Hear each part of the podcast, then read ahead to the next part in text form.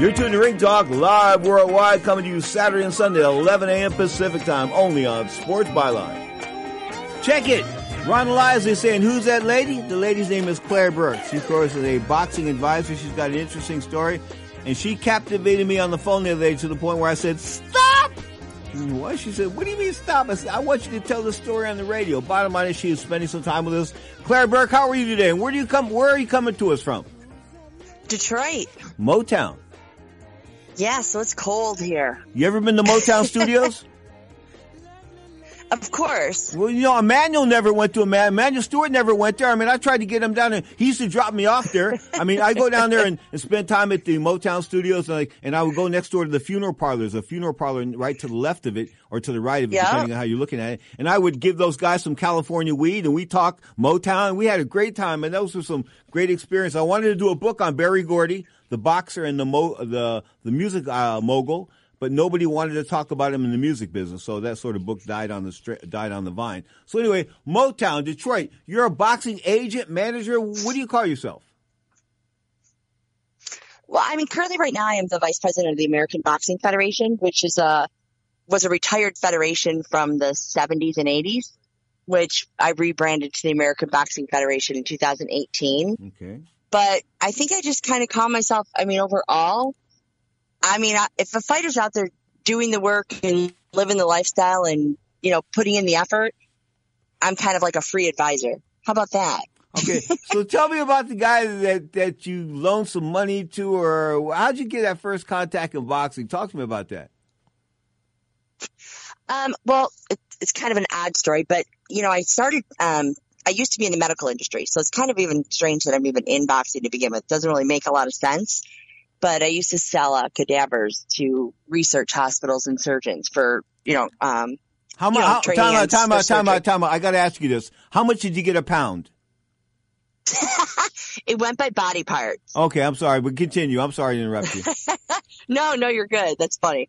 So, um, anyway, uh, let's see. Then it led me to helping someone out and becoming a partner in a check cashing store, um, in, you know, a pretty rough neighborhood in Detroit. And I'll say after I was there about six months, um, running the place, a young man walked in, kid walked in, whatever you want to call him. And, you know, he had this little plastic, like I was telling you, this little plastic tethered, broken basket that you get like at a dollar store or something. And he walked in and he had all this stuff in it and he said, hi, you know, and gives me his name and he says, I'm, I'm selling tickets so I can buy shoes and shorts for my upcoming fight. I'm a professional fighter. Now, not knowing anything from about boxing, you hear this and you think, this is insane. This can't be right. He's a professional athlete selling tickets to his show so he can buy shoes, right? Doesn't make a whole lot of sense. So I looked at what he had and um, bought I think I bought like 10 tickets. Went to the fight. He gave me a shout out. He knocked the guy out in like 45 seconds. And I'm thinking, wow, this kid must really be great, right? Because I know nothing. And not that the kid isn't great, but I wouldn't have known if he wasn't at that point. So one thing led to another. He would come in and he was, you know, come in throughout the week and, you know, was, would always hint around that he was hungry or, you know, needed a couple bucks for bus fare to get down to the gym. So I ended up hiring him to walk me out every night. I figured that was better for everyone. If he just made 25 bucks a night, only had to work for five minutes, just walking me out, right? It Mhm. worked for me. It worked for him. Let him keep his, you know, dignity without having to beg for food and stuff. So cool. Uh, let's see. Yeah, I guess. And I mean, it worked out really well. I mean, he, he was a, he's a nice guy. He still is a nice guy. He, he was diligent. He was there all the time. He was thankful for it. And it made me feel safer walking out. It was, it really was a win-win. So one night, uh, let's say, um, in February, we had this huge snowstorm. Okay. And you're from California, right? Yeah, we don't know too much about that. Okay. All right. Well, you get it. But so it was this big, huge snow. You've been to Detroit enough to know when we get snow, it snows. So Yeah. this big snowstorm and he was going to walk home. I said, I'm, no, I said, get in my car. I'm going to drive you home. No, no, no, it's okay. I go, you're going to get hit by a car. I mean, you couldn't even see five feet ahead of you in a car. I, how are you going to walk home? So I dropped him off and, um, I'm, you know how you don't even realize you're doing it, but you wait for someone to turn the lights on and no lights went on. So I called him up. I said, Hey, are you okay? And he said, Yeah. I said, Oh, I didn't see lights go on. To make sure you're in the house okay. He goes, Lights? He goes, This is a squat house. Now explain And- explain that to the listeners. Okay, so he was homeless, and it's a just a vacant house that someone had abandoned in Detroit, or no one was currently living in, and he just moved in. Hmm. Interesting. So you know, it it was a moment for me that mm-hmm. even as I'm telling you this story, and I've told this story a dozen times, it brings me to tears. It it just it hit me so hard. You know, you hear about this. We all know it's a reality. We all know that there's homeless people out there. We know there's people struggling. I mean, but when it hit me like that, like I, I just felt like, how did I not see this? How did I, it really, it, it impacted me deeply. Okay. So much so that I drove away and I had to pull over.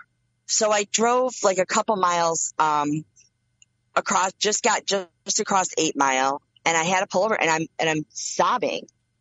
And I just, I said, okay, I had to come to Jesus talk with Jesus. Mhm. Like, I mean, and I just said, God. look, you know my heart. You know the person I am. Why, why did you put this person in my life? What am I supposed to do with this information? Hmm. You know, and I'm not rich by any means. You know, I don't have a huge house or anything. I thought about it for a few days and I said, you know what? I'm going to, I have a, a finished basement with its own little kitchenette and its own little, and its own bathroom. I thought maybe I can just let him move in for a few months, maybe just through the winter, help him like, you know, maybe get a job. I- wasn't, didn't really know the whole situation. Mhm.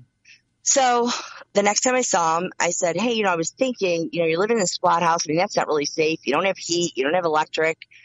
How about, you know, I have a couch in my basement. I kind of explained to him the situation. I said, I'm not trying to be, you know, strange or anything because I didn't know how he would take it. Mhm. I said, um, so why don't you move in with me and I'll be, we'll try and figure some stuff out, you know, for a few months. He didn't even hesitate. He's like, sure. I'm like, okay, it's not, and I'm chuckling because it's not what I expected. I just expected him to like, ah, let me think about it. But Oh, Are you sure enough, kidding? day- Are you kidding? Getting out of the snow? Getting out of the snow in Detroit? Right, but I'm just thinking that he might, ah, you know, who knows? I mean, I just wasn't expecting him to answer right away, but I'm sure he wasn't expecting me to ask. So the next day, he showed up when he was supposed to walk me out with a backpack and a bag full of boxing gear. And he said, I go, oh, what's all that? And he, I go, you went to the gym after? He says, no, you said I could move in. I mean, he was ready. It, it just, uh, oh, okay. And I didn't feel prepared, but that's, that's how it happened. And he was a fighter. And somewhere, you know, before all that happened, he had, after his fight, he had gotten a check from his, uh, fight, from his then promoter. You mean payment? was for- p- payment for fighting? Right. And it was $311. Wow. I mean, $311. And I thought, this is, this is crazy. I mean, he sold all the, I bought more than $300 worth of tickets. So I'm thinking, where did this money go? I mean, I don't, it just, it just didn't make any sense to me. Then the check bounced. Whoa. on top of that. Yeah, he didn't even get payment. So obviously I didn't, you know, ask him for the money back that I'd given him when I cashed the check, but I did contract his promoter and get him, you know, his money. And then he kept saying, you should help me. You should help me with boxing. He talked to me about it every day. I said, look, I'm trying to help you, but I know nothing about boxing. I know nothing about the business. And if I'm truly trying to help you, I, that doesn't seem like a big help to me. That seems like creating more of a problem. So I only knew one person in boxing. I feel like I'm just rambling. keep going. Keep going. I'm going okay. for it. I only, I only knew one One person in boxing. We lost her. I, I know I had a call coming and I thought it was blocked and it wasn't. I am so sorry. I thought I turned off my incoming calls. So I um only knew one person that was Jimmy Mallow, and Jimmy Mallow was the trainer and manager for Mary Jo Sanders, the Uh-huh. two-time world champion. Uh, Charlie Sanders, her dad was Charlie Sanders, the uh, Detroit Lions Hall of Famer. That's the only person I knew. So I took took him out there, and he said, "Yeah, kid's got some talent." And I said, "Okay, what do I who do I take him to? What do I do?" He said, "Well, you should manage him again." I said, "I know nothing."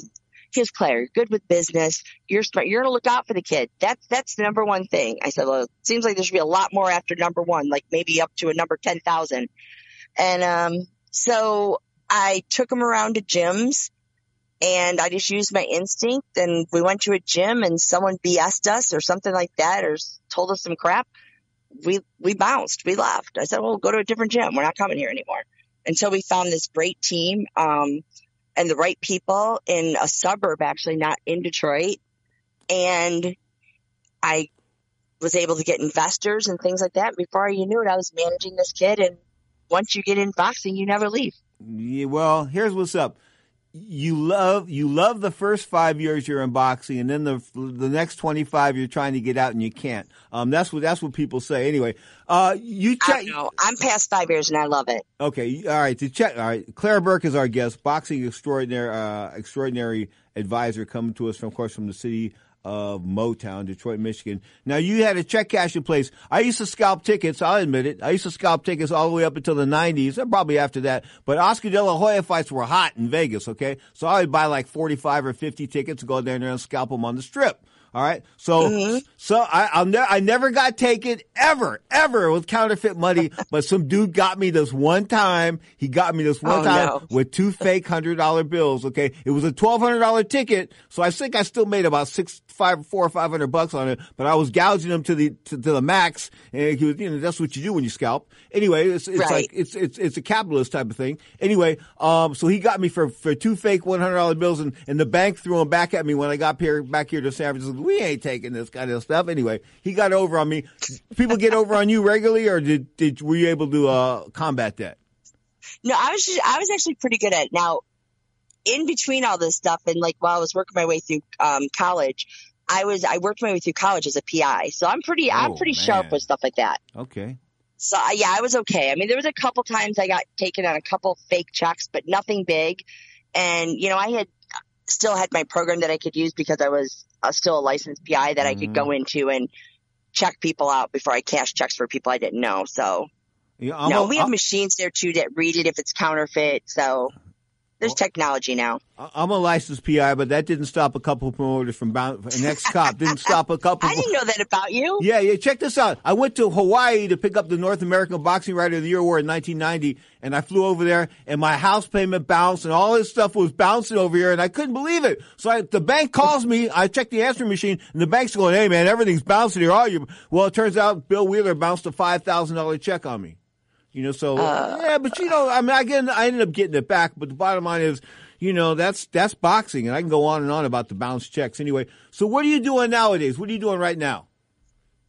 Well, I'm still running the ABF, and basically I use the ABF too. And I don't want to say use the ABF, but it's it's my way to meet teams and meet people face to face, and give some of these kids an opportunity that are never going to be, you know, a multi-million dollar fight world champion, the best moment of their life.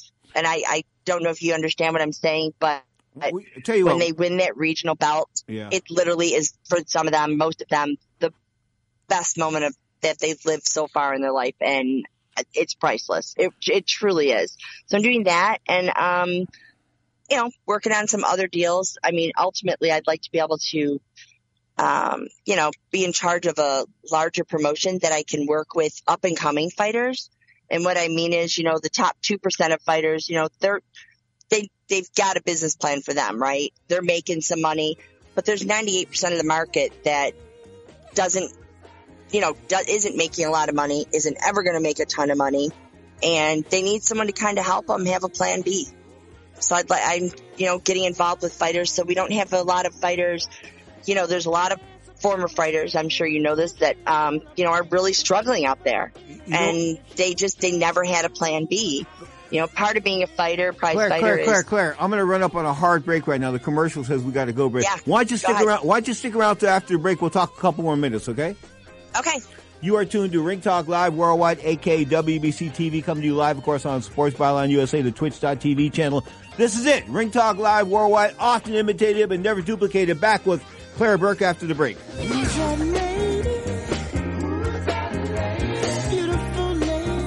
Ring Talk Live Worldwide is brought to you by the World Boxing Council, the WBC.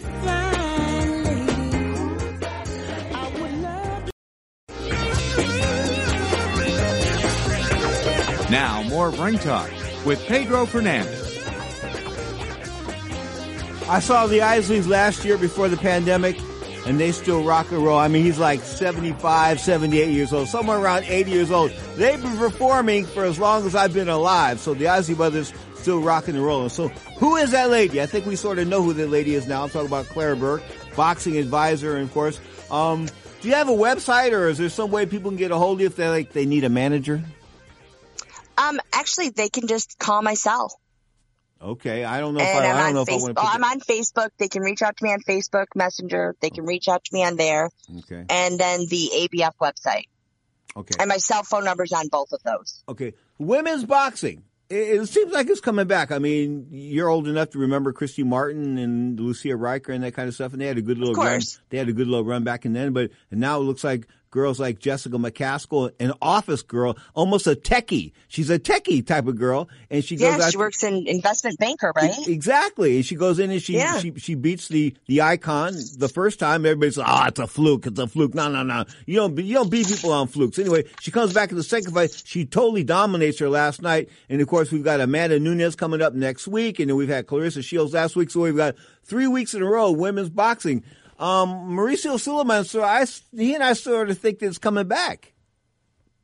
Yeah, I mean, I would say it's coming back. I think that it still has a long way to go. I'd like to see some people get involved where they really know how to promote and do some better marketing. But shoot, I could say that about the male division as well. Well, you know, boxing. Listen, boxing. boxing is not a, it's not a job. It's a bunch of independent contractors.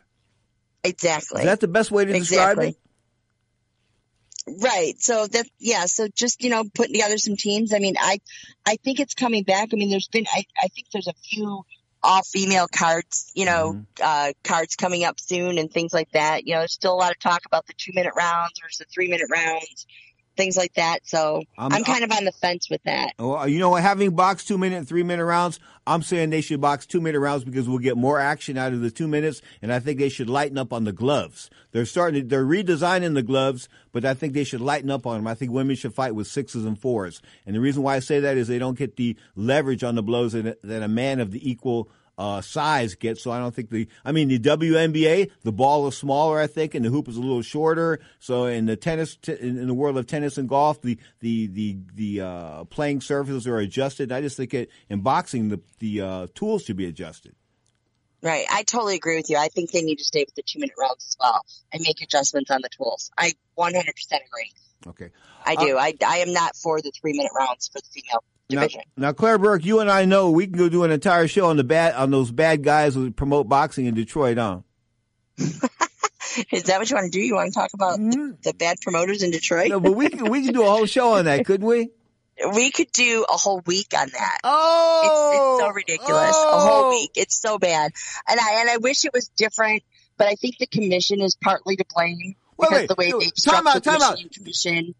Does the athletic commission really let the promoter hire the judges? The commission doesn't hire anybody? Nope, absolutely not. The promoter is responsible for calling them up, scheduling them, paying them, the judges, the refs, everything. They do it all. And I tell people all the time, they're like, Claire, you're from Detroit. You know, I got a call from, uh, you know, someone that does a promotion at Motor City Casino and they want me to fight on their card. And they, I tell everyone not to do it.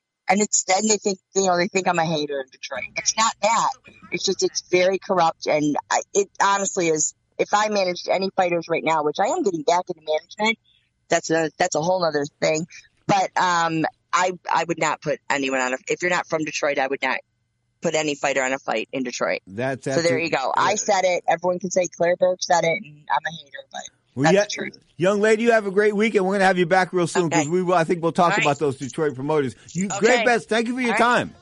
All right, talk to you soon. Thanks for having me on. The lady, no doubt about that, Claire Burke, man, she was like holding back there. We'll get her to let loose. I mean, when she really lets loose, basically, the lady's got a lot to say. But that was her first time. We'll have her back in the future, no doubt about that.